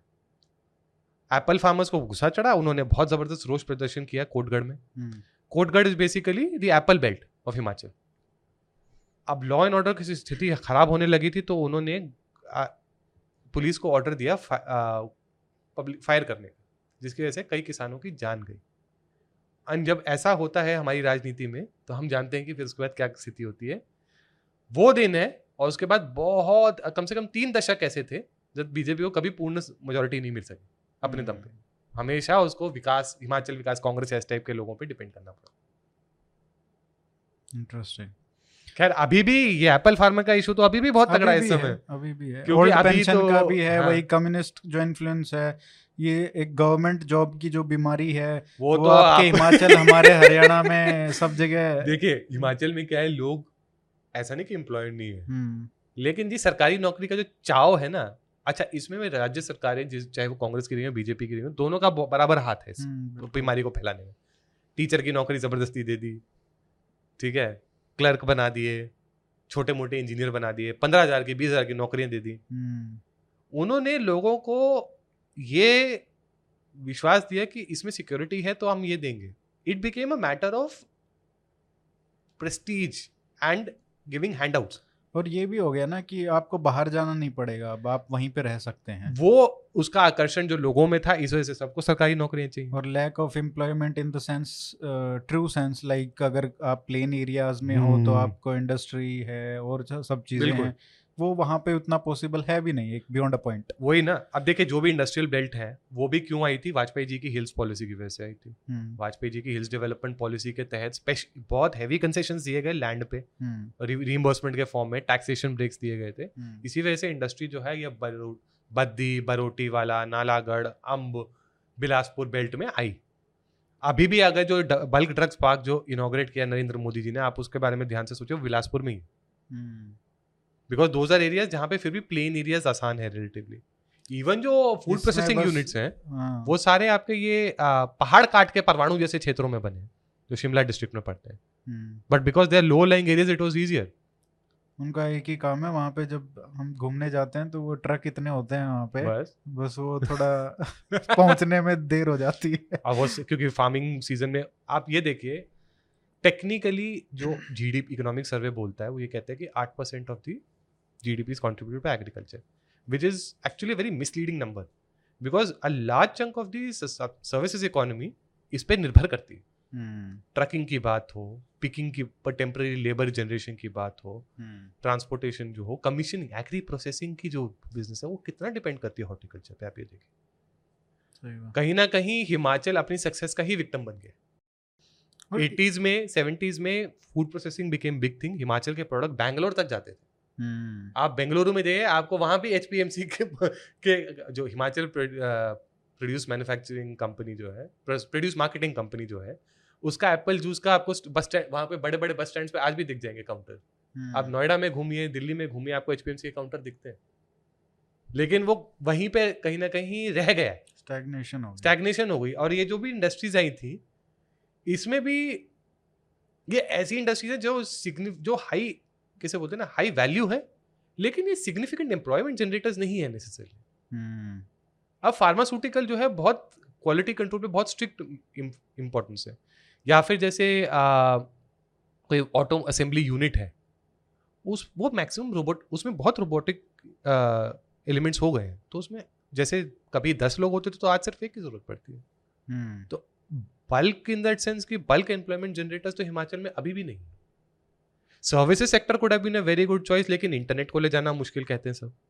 ये कांगड़ा में एक्चुअली बहुत बड़ा एक वो था कि एयरपोर्ट आएगा तो यहाँ पे, और वो एक IT वो पार्क की बात करते हैं, पार्क की भी बात हुई थी, वहाँ पे प्रॉमिस भी किया गया बिल्कुल था. एयरपोर्ट को भी मेरे ख्याल से 2 फ्लाइट जाती हैं कांगड़ा में अभी भी. हाँ, वो एक छोटी सी पट्टी है वो तो एयरपोर्ट भी क्या है. हाँ भाई, एक भुंटर में छोटी सी पट्टी है वो भी उड़ान की वैसे ही चल पाए. उस पे जाने का एक बहुत अच्छा फायदा ये हुआ कि मेरे को जिस फ्लाइट में मैं था उसी में शांता कुमार जी मिल गए. तो वो has a very big role, literally a Bhishma Pitamah of politics in many ways. Himachal की लेखक भी रहे हैं, इमरजेंसी के दौर में भी जेल गए थे, उससे पहले भी जेल गए थे इनफैक्ट जब श्यामा प्रसाद मुखर्जी का आंदोलन था. अच्छा, एज अ टीनेजर वो हिस्सा ले रहे थे और जेल में फेंका गया था. बहुत टॉर्चर सहन किया था उन्होंने इनफैक्ट पंजाब में. लेकिन देखिए आरएसएस से संबंध होने के कारण ये वो राष्ट्रभाव उनके अंदर बहुत स्ट्रांग था. तो ये सब भी मतलब उस तरह की चीज़ें उन्होंने अपने जीवन में देखी हैं, इस तरह के संघर्ष देखे. 1977 का इलेक्शन जब हुआ था शांता कुमार जी का बहुत बड़ा रोल रहा था. उनका एक वक्तव्य था जो पूरे राज्य में गूंजा था. आप हमें वोट देंगे क्योंकि हमारे पास वो चाबी है, वो जेल की चाबी है जो हर बंदी को निकालेगी. And political prisoners despite Indira Gandhi going away Himachal में रहे थे इमरजेंसी के फॉर अ फ्यू मंथ्स जब तक इलेक्शन नहीं हुआ था. अच्छा, ये जो जेल की चाबी वाला, ये हमारे पास चाबी होगी, ये वक्तव्य पूरे हिमाचल में गूंजा था जिसकी वजह से लैंडस्लाइड हुआ था जनता पार्टी के लिए, which forced Morarji Desai also to make him the chief minister of Himachal despite other people like I think Raghavendra Balram Chand था, क्या नाम था उनका, उनके दबदबा ज़्यादा होने के वजह तब भी उनको मुख्यमंत्री बनाया गया क्योंकि लोग वो जनमानस को अपने पीछे लाने वाले हुए थे उस समय. इंटरेस्टिंग. और वीरभद्र सिंह के आने से पहले यही देखिए कैसे वरना हिमाचल की राजनीति किस दिशा में जा रही थी अगर शांता कुमार और वीरभद्र सिंह ना होते. ठाकुर रामलाल आए थे मुख्यमंत्री बन के. YS परमार जी को उन्होंने एक तरह से पीठ में छुरा ही घोंपा था. ये कांग्रेस के ही थे. ये जुब्बल कोटखाई के थे और वहाँ से 9 बारी विधायक भी बने. इनफैक्ट इन्होंने केंद्र में आके कांग्रेस की हाई कमान को दिखाया कि सारे तो मेरे साथ खड़े हैं. ये YS परमार जी अभी भी चीफ मिनिस्टर क्यों हैं. और YS परमार जी की काफ़ी क्या बोलते हैं ना, बेइज्जती हुई इस सब के बीच में. उनका नाम बहुत उछला.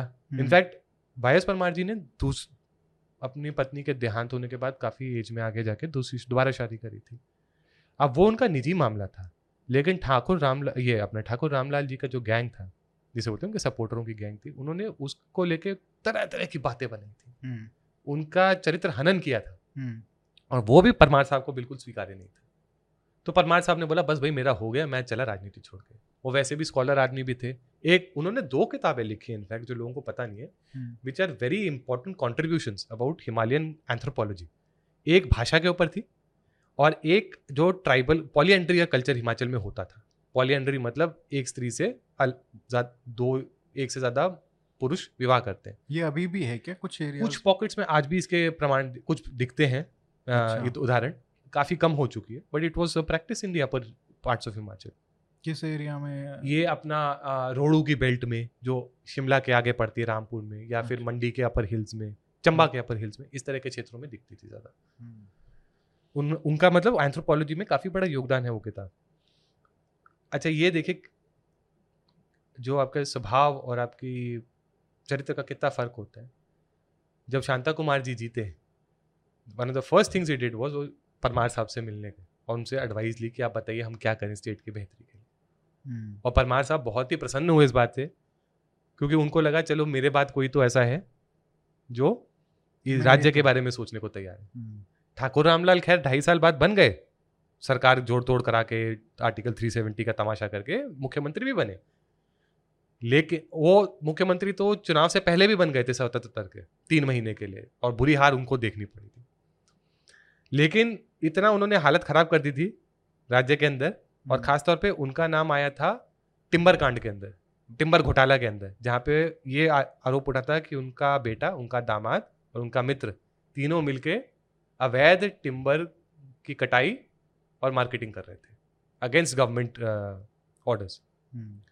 ये अपना ये जुब्बल के एरिया में, जिसकी वजह से उनको हटाया गया, वीरभद्र सिंह को लाया गया मुख्यमंत्री बन के, और इनको आंध्र प्रदेश का गवर्नर बनाया गया जब एनटी रामाराव का सितारा बुलंद था।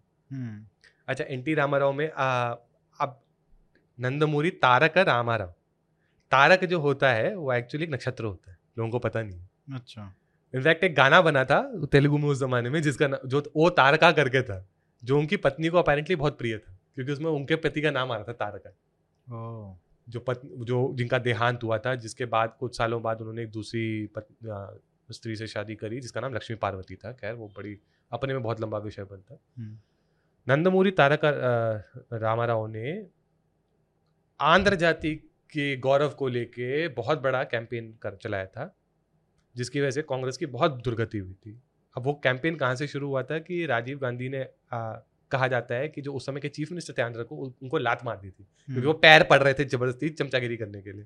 उन्होंने उसको आंध्र जाति के गौरव का मुद्दा बना के बहुत ज़बरदस्त एंड लैंडस्लाइड विक्ट्री थी। लेकिन वो कुछ महीनों के लिए इलाज कराने अमेरिका गए क्योंकि तबीयत काफ़ी ख़राब थी, उम्र भी हो रही थी। तो उनके पीछे से एक उनके जो सहयोगी थे जो कांग्रेस आए थे, आई थिंक उनका नाम भास्कर राव था, वी भास्कर रेड्डी या वी भास्कर राव था, उन्होंने अपने आप को मुख्यमंत्री बनवा दिया। और उस समय जो गवर्नर थे वो ठाकुर रामलाल थे और ठाकुर रामलाल ने भी बिना देखे साइन कर दिए पेपर पे, क्योंकि उन्होंने उनको लगा कि ये मेरा तरीका है इंदिरा गांधी जी की गुड बुक्स में वापस आने में, और मैं फिर से मुख्यमंत्री बन जाऊंगा हिमाचल का। अब ये देखिए, उसकी वजह से जो कॉन्स्टिट्यूशनल तमाशा इस देश में हुआ, जब 160 MLA wheelchair bound n t Rama Rao के साथ राजपथ पे धरना देते हुए जा रहे हैं राष्ट्रपति जी जो ज्ञानी जायल सिंह जी थे उनसे मिलने, दिखाने के लिए कि सारे तो मेरे साथ खड़े हैं, ये किसको चीफ मिनिस्टर बनाया तुमने आंध्र प्रदेश में। उससे और इनकी किरकिरी हो गई। इतने में जब ये सब स्कैम वैम का चक्कर चल रहा था तो राजीव गांधी के अगेंस्ट तो इनका नाम चला गया था, क्योंकि इन्होंने बोला कि राजीव गांधी जी चाहते कि मैं मुख्यमंत्री बना रहा हूँ। जब ये स्कैम की बात हुई थी तो राजीव गांधी तो उस समय मिस्टर क्लीन होते थे, बोला ये मेरे से क्यों जुड़ रहा है नाम, खत्म करो ऐसा किस्सा। तो वो एक उर्दू में कहावत होती ना, ना वो क्या होता है, ना ही वो मिला ना विसाले सनम, ना खुदा मिला ना विसाले सनम, ना घर का ना गांठ। हाँ, उसी के बराबर। तो वो ना इधर करे ना उधर करे, वापिस हिमाचल की पॉलिटिक्स में बेइज्जत होके गए। उन्होंने अपना विकास दल बनाया, फिर वो जनता दल में गए, लेकिन कुछ हुआ ही नहीं। हाँ, वीरभद्र सिंह को उन्होंने जुब्बल कोटखाई में जरूर हराया उस दौर में, लेकिन उसके अलावा वो कुछ ना कर सके। उसके बाद तो फिर वापस कांग्रेस में भी चले गए इवेंचुअली। नहीं, उसके बाद तो फिर ये वीरभद्र सिंह जी और अनुराग ठाकुर जी के पिता हैं। हाँ, और अनुराग ठाकुर जी के पिता भी किन सर्कमस्टांसेस में, वो भी बड़ा दिलचस्प है, क्योंकि शांता कुमार जी ने अपेरेंटली टैंटरम थ्रो किया था। और ये उस जमाने की बात है जब नरेंद्र मोदी जी हिमाचल के इंचार्ज होते थे, इलेक्ट्रल इंचार्ज होते थे हिमाचल हरियाणा इनका। और उन्होंने बोला मैं नहीं लीड करूंगा, क्योंकि किसी को संभावना नहीं थी। मध्यावर्ती चुनाव बुलाए थे वीरभद्र सिंह ने, क्योंकि बीजेपी के इतने गुट बन रहे थे, उनको लगा कोई नहीं जीत सकता, बीजेपी जीत ही नहीं सकती, चांस ही नहीं होगा जीतने का। लेकिन नरेंद्र मोदी जी भी बड़े सख्त थे उसमें, उनका वो बड़े स्पष्ट थे, चेहरा चाहिए जीतने के लिए वरना तो भूलो। उन्होंने बोला धूमल साहब को बना दो। धूमल साहब, शांता कुमार जी ने बोला नहीं, शांता कुमार जी को माननी पड़ी, ये मोदी जी ने बोला कि धूमल साहब को चेहरा बनाओ। अच्छा, धूमल साहब जो थे स्टूडेंट पॉलिटिक्स से आए थे एबीवीपी की, वो राज्यसभा, वो आरएसएस के बैकग्राउंड के टेक्निकली नहीं थे, लेकिन उनकी लोकप्रियता काफ़ी हो रही थी, खासतौर पे क्योंकि वो लोअर हिमाचल के ही थे और वो हमीरपुर क्षेत्र के थे जहाँ से भी 10-15 सीटें आती हैं इनफैक्ट। ठीक, इसी परिस्थिति में और इस वजह से अनएक्सपेक्टेड विक्ट्री एक तरह से जो बीजेपी की आई थी वो 1998 में पहली बार आई थी। तो ये फिर अल्टरनेट, लेकिन पूरी तरह नहीं हुई थी, अभी खेल बाकी है उसमें भी। अच्छा, 4 सीटों की कम से कम कमी थी। त्रिशंकु विधानसभा थी, 5 सीटें एक आदमी के पास थी, एक पार्टी में, हिमाचल विकास कांग्रेस नाम की, जो पंडित सुखराम की पार्टी थी। ओह पंडित सुखराम, जिसको नहीं पता है, वो एक जमाने में टेलीकॉम मिनिस्टर थे नरसिम्हा राव जी के, और घोटाले के चक्कर में फंसे थे। लेकिन टू हिज क्रेडिट, मंडी में तकरीबन हर घर में टेलीफोन लग गया था, तो सिंपैथी वेव बहुत होती थी उनके लिए, चाहे कैश मिला उनके घर से। एक फोटो पहले सर्कुलेट होती थी, वो पता नहीं अब आजकल दिखती है कि नहीं, जिसमें उनके पुराने पुश्तैनी घर में, सुखराम जी के पुश्तैनी घर में नरेंद्र मोदी जी और सुखराम जी जमीन पे बैठ के वार्ता कर रहे हैं। और वो वार्ता वाज द क्लिंचिंग पॉइंट जिसकी वजह से Himachal Vikas Congress agreed to support the BJP to form a coalition government in 1998। ओहो, वो अलग बात है कि वो 4.5 साल ही चल पाई और आधा साल बचा तो उन्होंने वापस विड्रॉ कर लिया और भंग हो गई फिर से विधानसभा। लेकिन आप ये देखिए, अगर ये स्टेबिलिटी ना होती हिमाचल में इन नेताओं, ऐसे नेताओं की वजह से, तो क्या उत्तराखंड वाला हाल था। लेकिन फिर ये अल्टरनेट वाला चल गया। अल्टरनेट, अच्छा, अल्टरनेट में बड़ी मजेदार बात है, सिर्फ 5% वोट का जनरली फर्क रहता है, क्योंकि वो सर्टेन वो है ना कि ओल्ड हिमाचल में और अपर कास्ट, मतलब जैसे डोमिनेंट भी है, डोमिनेंट है, उसमें जो लोअर हिमाचल के अपर कास्ट है वो बीजेपी को सपोर्ट करते हैं, ऊपर वाले वो कांग्रेस को करते हैं। और ऊपर से individual is more important than party. बिल्कुल, और वो ये 2 इंडिविजुअल जो थे उन्होंने पूरी पकड़ बना ली पार्टी पे। बिल्कुल, ये तो है। अच्छा, 2017 में बहुत इंटरेस्टिंग एक जब कॉन्सेप्ट आया था कि ये सवर्ण आयोग बनना चाहिए एक स्टेट जहाँ पे अपर कास्ट का डोमिनेंस है पॉलिटिक्स में, इकोनॉमी में, सोशली, वो सवर्ण आयोग का डिमांड अजीब सा लगा था। देखिए, मैं कैसे समझाऊं इसको, मतलब मैं किसी की है क्या ये, मैं किसी को क्रिटिसाइज नहीं करना चाहता, लेकिन मैं भी जानना चाहता हूँ सवर्ण आयोग की ये क्या बला है, सच बोलूँगा, क्योंकि मध्य प्रदेश में भी ये बहुत चर्चा होती है। हाँ, ये एक्चुअली मेरे ख्याल से जब वो SC ST के लिए जब एक्ट पे जब जजमेंट आई थी उसके बाद ये सारा आंदोलन शुरू हुआ है। हुआ तो उसके बाद ही। हाँ, अब ये इसमें क्या चाहते हैं सवर्ण आयोग प्राप्त करे, इसके जो ऑब्जेक्टिव्स हैं वो किसी ने आज तक क्लियर नहीं करे, सच बोलूं मुझे तो नहीं पता चला। Will it give scholarships, will it get reservation, क्या करना चाहता है सवर्ण आयोग, मुझे कोई समझाए, मैं सच्ची पूछना चाहता हूँ। मुझे नहीं पता, मैं तो जानना चाहता हूँ। लेकिन मुझे ये नहीं समझ आता, जैसे आपने सही कहा, जब ऑलरेडी अपर कास्ट डोमिनेंस है स्टेट के अंदर, OBC percentages are very small frankly Himachal में, लाइक उत्तराखंड, तो ये सब क्या होता है। अच्छा, इसमें आप ये देखिए, इसमें अगेन अपर हिमाचल का ज्यादा दबदबा है लोअर हिमाचल से, क्योंकि कहीं ना कहीं माना जाता है कि लोअर हिमाचल के जो लोग हैं अपर कास्ट से ज्यादा इकोनॉमिकली एडवांस कहे दावा किया जाता है, जबकि मैं मेरा बायस हो सकता है क्योंकि मैं लोअर हिमाचल को बिलोंग करता हूँ, कि मेरे को तो लगता है वहाँ के लोग ज्यादा अमीर है आज की डेट में आप समझ रहे हैं ना मैं क्या कह रहा हूँ। ये राइवलरी तो चलती रहे, will it benefit the state और नॉट, मुझे तो नहीं लगता, सच बोलूं तो ये नहीं, ये उसी डायरेक्शन में जा रहा है। जैसे क्या है ना कि अभी आपको ये डिसाइड करना पड़ेगा, रादर देन SC ST, कोई भी जाति सूचक, किसी, बिल्कुल किसी भी जाति का हो, ऐसा नहीं है कि जो अपर सो कॉल्ड अपर कास्ट है उसको आप जाति सूचक वर्ड नहीं बोल सकते, बहुत सभी के लिए हैं वर्ड, सभी के लिए हैं। और वो बोले भी जाते हैं, तो ऐसा एक डायरेक्शन जा रहा है कि सब, कोई भी अगर कास्टिस्ट कमेंट करता है irrespective of whether is so called lower caste और अपर कास्ट, वो उसको मतलब क्रिमिनलाइज करना ही चाहिए उस चीज। वो तो है। दूसरी बात ये है कि आप ये देखिए, आप क्योंकि instead of asking for the real issues to be solved, हम सब इन तरह की चीजों में फंसे हुए आज। हाँ, क्योंकि वो कोई ये नहीं कहेगा ना कि इसको डिसॉल्व कर दो, ये गलत चीज है, इसको नहीं हम भी गलत चीज करेंगे। हाँ, अनफॉर्चुनेटली और फॉर्चुनेटली हमारी राजनीति ना वो कैसे बोलते हैं, क्या होता है, लीस्ट कॉमन डिनोमिनेटर की तरफ भागती है instead of trying to address कि हम क्या चाहते हैं।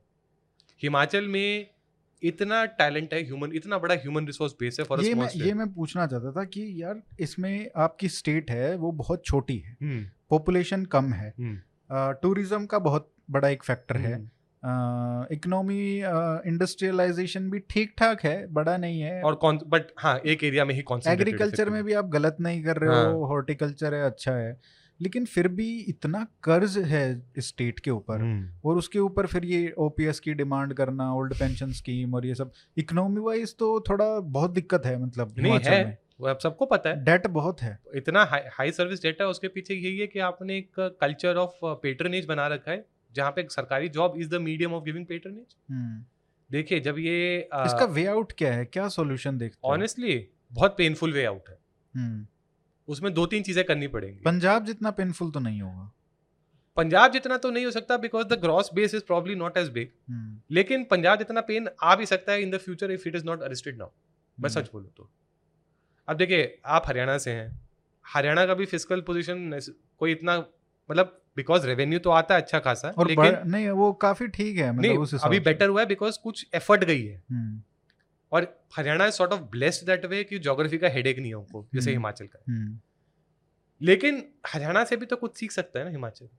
अब जैसे एग्जाम्पल के तौर पर आईटी इंडस्ट्री, आईटीएस इंडस्ट्री, आपके पास इतने अच्छे अच्छे मतलब इतने क्वालिफाइड लोग हैं जो वहाँ पे अगर आप चाहें तो आप हाई स्पीड इंटरनेट लेके जा सकते हैं और ये सर्विसेज सेटअप कर सकते हैं। कर क्यों मतलब लोग भी बिल्कुल जाएंगे। अच्छा, नहीं और अनफॉर्चुनेटली जो लोकल लोग हैं मतलब ये नहीं कि वो शिक्षित नहीं है बट इन चीज़ों का उनको पता ही नहीं है, तो उनकी भी डिमांड्स जो है वो उस सदी की मतलब 20वीं सदी की डिमांड्स की तरह रह गई है। उनको लगता है फैक्ट्री आने से जॉब आती है। अरे बाबा इतनी तरह की जॉब्स होती हैं, वर्क फ्रॉम होम इतना चला आजकल। आप इंटरनेट बेटर करिए, रिमोट अपॉर्चुनिटीज कितनी बनेंगी लोगों के लिए, आप ये सोचिए ना। अभी तो वो भी आ गया ना, स्टारलिंक आ गया, वैसा कुछ। एक्चुअली देखिए technology can be a very big game changer for the state अगर हम करना चाहें तो। अब मैं किसी पे ये किसी के ऊपर विशेष टिप्पणी नहीं है, लेकिन ये दुर्भाग्य की बात है कि हिमाचल के नेता कद्दावर हैं लेकिन विजनरी नहीं है। किसी के अंदर वो विजन नहीं है। देखिए मैं अपने आप को कोई पिच करने के लिए नहीं बोल रहा हूँ, जैसे कई शुरू हो जाएंगे कोई, मेरे को पता है आजकल रोज गालियाँ पड़ती है मेरे को वैसे आपके चैनल पर बहुत गालियाँ खा रहा हूँ मैं, चिंता मत करिए। बट मैं ये कहना चाह रहा हूँ कि we need more imaginative thinking in governance in the state. ये वो तो मुझे कहीं दिख ही नहीं रही। ये वहाँ की दिक्कत नहीं है, ये बहुत जगह की दिक्कत है। ये ब्रॉडर आर्ग्यूमेंट है, मैं मानता हूँ इसको, लेकिन जब आपके पास इतना अच्छा ह्यूमन रिसोर्स बेस है आप कर ही नहीं पा रहे हैं। देखिए छोटी सी बात बोलता हूँ, जो हिंदी लैंग्वेज बीपीओज हैं आप हिमाचल से चला सकते हैं अगर चलाना चाहें तो, वो भी नहीं हुआ है। आप समझ रहे हैं ना मैं क्या करूँ। अभी इन्वेस्टमेंट प्रमोशन के लिए इतनी बात हुई है, हिमाचल की एक पॉलिसी है, स्टेट फ्यूल पॉलिसी है, पोल्यूशन के पोल्यूशन कंट्रोल, एयर पोल्यूशन को काउंटर करने के लिए, जिसमें हम बायोफ्यूल्स को प्रमोट करने की बात करते हैं। बायोफ्यूल्स मतलब जैसे एथेनॉल हो गया, बायोडीजल, बायो सीएनजी मतलब सीएनजी जो बायोगैस जो होती है बेसिकली। हिमाचल में इतना फूड प्रोसेसिंग होता है, उसका वेस्ट बायोगैस के लिए बाय डिफॉल्ट यूज हो सकता है, मतलब कुछ सोचना भी नहीं है। आप सोच रहे हैं और उसके बेसिस पे आप जनरेटर चला सकते हैं, उसके बेसिस पे power run electricity generation processes, मतलब आप उससे काफ़ी इंडस्ट्रियल ग्रोथ मतलब बेसिक लेवल पे बहुत चीज़ें इकोनॉमिक ग्रोथ पुश कर सकते हैं छोटी छोटी चीज़ों से at micro levels. Imaginative policy नहीं है। ये तो है। आखिरी सवाल क्योंकि आपको जाना भी है तो इसमें राजनीति पे ही पूछ लेते हैं। अभी इलेक्शन है, एक महीना भी नहीं बचा है, 28 दिन है। क्या लगता है क्या भाजपा वापस आएगी? क्योंकि अभी लग रहा है कि कांग्रेस कमज़ोर है और आम आदमी पार्टी को जो इनिशियली पंजाब की जीत के बाद ट्रैक्शन मिला था थोड़ा बहुत, वो बिल्कुल ख़त्म हो गया है। अब तो केजरीवाल साहब जाते भी नहीं वहाँ पे बिल्कुल, मतलब 3-4 महीने तो हो ही गए हैं कि गए नहीं है एक बार भी, और गुजरात हर हफ्ते जा रहे हैं। हाँ। तो उससे ही आप अंदाज़ा लगा सकते हो। हाँ तो ये कारण क्या है कि आम आदमी पार्टी वहाँ पे जो नेबरिंग स्टेट है पंजाब का, जैसे गुजरात वो हरियाणा पे भी अप्लाई होता है, हरियाणा में भी ट्रैक्शन नहीं है, तो वहाँ पे मिल रहा है यहाँ पे नहीं मिल रहा है, इसका क्या कारण है? देखिए शुरू शुरू में तो मिल रहा था, लेकिन 2-3 चीज़ें हैं आई थिंक। अब ये आपको आप ग्राउंड पे बात करेंगे तो ये चीज़ तो निकलेगी।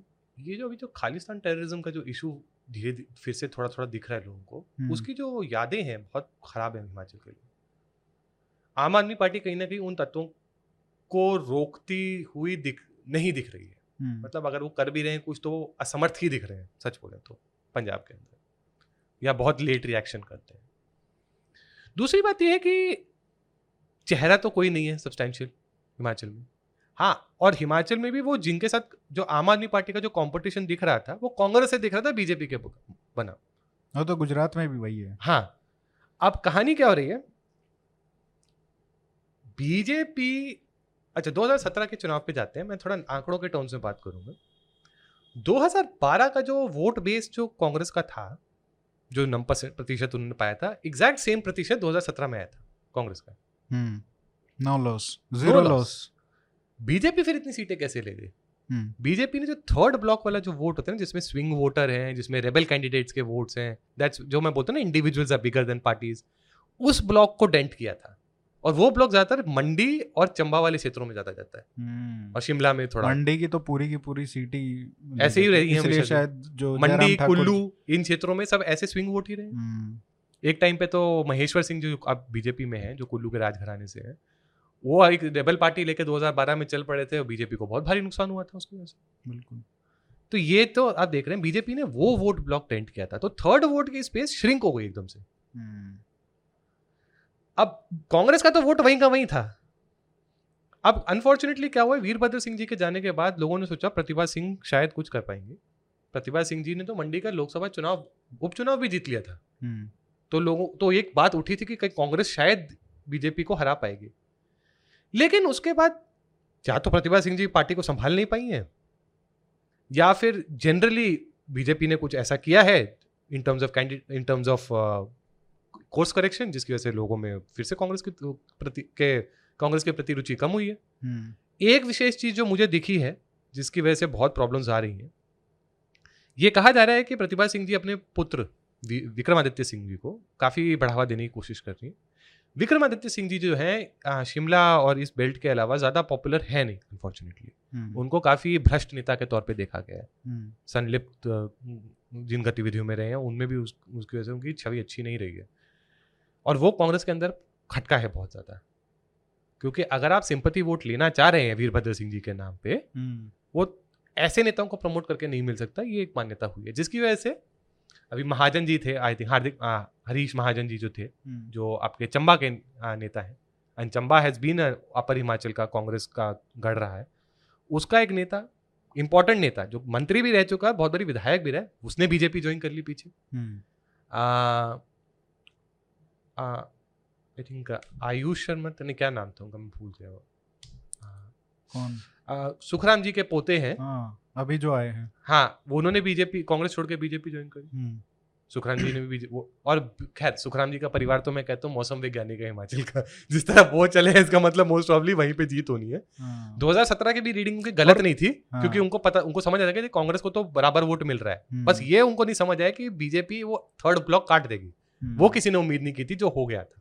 और ये भी है ना कि जैसे आम आदमी पार्टी की बात कर रहे थे, तो जो एजुकेशन और वो हेल्थ वाला है, उनके जो 2-3 चूरण हैं, अनफॉर्चुनेट चूरण ही बोलूंगा, जिस तरह के आजकल खबरें पता चल रही है तो चूरण ही लगते हैं अब तो। चूरण जो है वो काम इसलिए नहीं किया क्योंकि एजुकेशन वाइज और हेल्थ वाइज तो बहुत बढ़िया इंफ्रास्ट्रक्चर अच्छा है। अभी आप ये देखिए पानी की बात करें, और पानी और बिजली के रेट्स भी बहुत कम है मेरे ख्याल से। वहाँ हिमाचल के सभी गाँव में नल का पानी 80 से पहले पहुँच गया था, शांता कुमार जी के एक स्पेशल इनिशिएटिव की वजह से। जब वो मुख्यमंत्री बने, उन्होंने रक्षाबंधन का तोहफा दिया था हिमाचल की बहनों को अपनी, जैसे वो उनकी स्पीच जाती है, उनकी आत्मकथा में भी बहुत अच्छे से इसका वर्णन हुआ है, इसके ऊपर कभी मैंने लेख भी लिखा था कि उनका रक्षाबंधन गिफ्ट था, एंड उसकी वजह से every village had water, every household नहीं, एवरी विलेज हैड वाटर। अब उसका नेचुरल प्रोग्रेशन जो हो रहा है वो जल जीवन मिशन के तहत हर घर में, हर आंगनबाड़ी, हर स्कूल में पानी पहुंच रहा है सब। हिमाचल की जो परफॉर्मेंस उस इंडिकेटर पे बहुत जबरदस्त है। इवन जल जीवन शुरू होने से पहले Himachal was far ahead of the country water connections को लेकर। तो ह्यूमन डेवलपमेंट इंडिकेटर जो आम आदमी पार्टी अपना सो कॉल्ड यूएसपी बोलती है, उस पर तो हिमाचल ऑलरेडी इतना आगे, इसलिए एंड थैंकफुली कांग्रेस, बीजेपी, चाहे कोई भी पार्टी आई हो, उन्होंने कभी इन चीजों को रोका नहीं। दैट वेज वो पॉलिटिकल मैच्योरिटी दोनों साइड पे थी स्टेट के अंदर। तभी तभी वो कोई भी स्टेट है, चाहे तमिलनाडु को ले लीजिए, वहाँ पे भी ये बोला जाता है, वहाँ पे इकोनॉमिक्स से कोई भी छेड़छाड़ नहीं होती है। वो हम देखें, वो आप हम अपना साइड पे खेल रहे हैं, आप अपना साइड पे खेलो, we will not become a barrier. बिल्कुल, ये हरियाणा में भी अभी देखा है। थैंकफुली हरियाणा तो अच्छा एग्जाम्पल है, पंजाब में ये नहीं दिखता है। पंजाब में आप जो आप सारे डिसीजंस को ओवरटर्न करने पे लगे रहते हैं, जो बहुत गलत है एक्चुअली। पंजाब की तो कहानी फिर बहुत लंबा चला जाएगा अपने में, आई नो। बट हिमाचल में दो अभी जो रुझान देख रहा है, जैसे क्योंकि कांग्रेस के तो कार्डर और पार्टी सीनियर लीडरशिप तो लगी नहीं थी इंटरेस्टेड है कॉन्टेस्ट में, और आम आदमी पार्टी अगर कुछ तो अब खेल से बाहर जा चुकी है, अपने आप को विड्रॉ कर चुके हैं, प्रॉब्ली बिकॉज दे रियलाइज हमारा कुछ अभी तो होने नहीं वाला है, क्यों पैसे बर्बाद। हाँ, उससे अच्छा गुजरात में लगाते हैं, गुजरात में हमारे ज़्यादा अच्छे चांस भी हैं फ्यूचर के लिए। तो BJP might even come with the same if not more number of seats for now. But हाँ, इसमें मैं एक बहुत बड़ा क्वालिफायर दूंगा, इसमें प्रधानमंत्री नरेंद्र मोदी जी की जो लोकप्रियता है, अपनी लोकप्रियता है हिमाचल में, उसका बहुत बड़ा काम हाथ होगा। लोकसभा में भी सबसे ज्यादा उन्हीं को पूरे देश हिमाचल के 2/3 से भी ज्यादा वोट अगर एक ही पार्टी को जा रहे हैं एक लोकसभा चुनाव में, तो समझिए क्या हो रहा है। बिल्कुल, चलिए रोहित भाई, बहुत बहुत धन्यवाद, बहुत अच्छा सेशन था, बहुत मजा आया, एज ऑलवेज वेरी एजुकेटिंग। आते रहिए, और अभी इलेक्शन का रिजल्ट आएगा तब हम डिस्कस कर सकते हैं। इनफैक्ट मैं सुझाव दिया है, आप गुजरात वालों को भी बुलाइए, मैं सुनना चाहूंगा, मैं भी जानना चाहूंगा गुजरात में क्या देखते हैं वो। बिल्कुल बिल्कुल, क्योंकि जो कोशिश करते हैं। बिल्कुल, चलिए, thank you sir, thank you so much. Okay.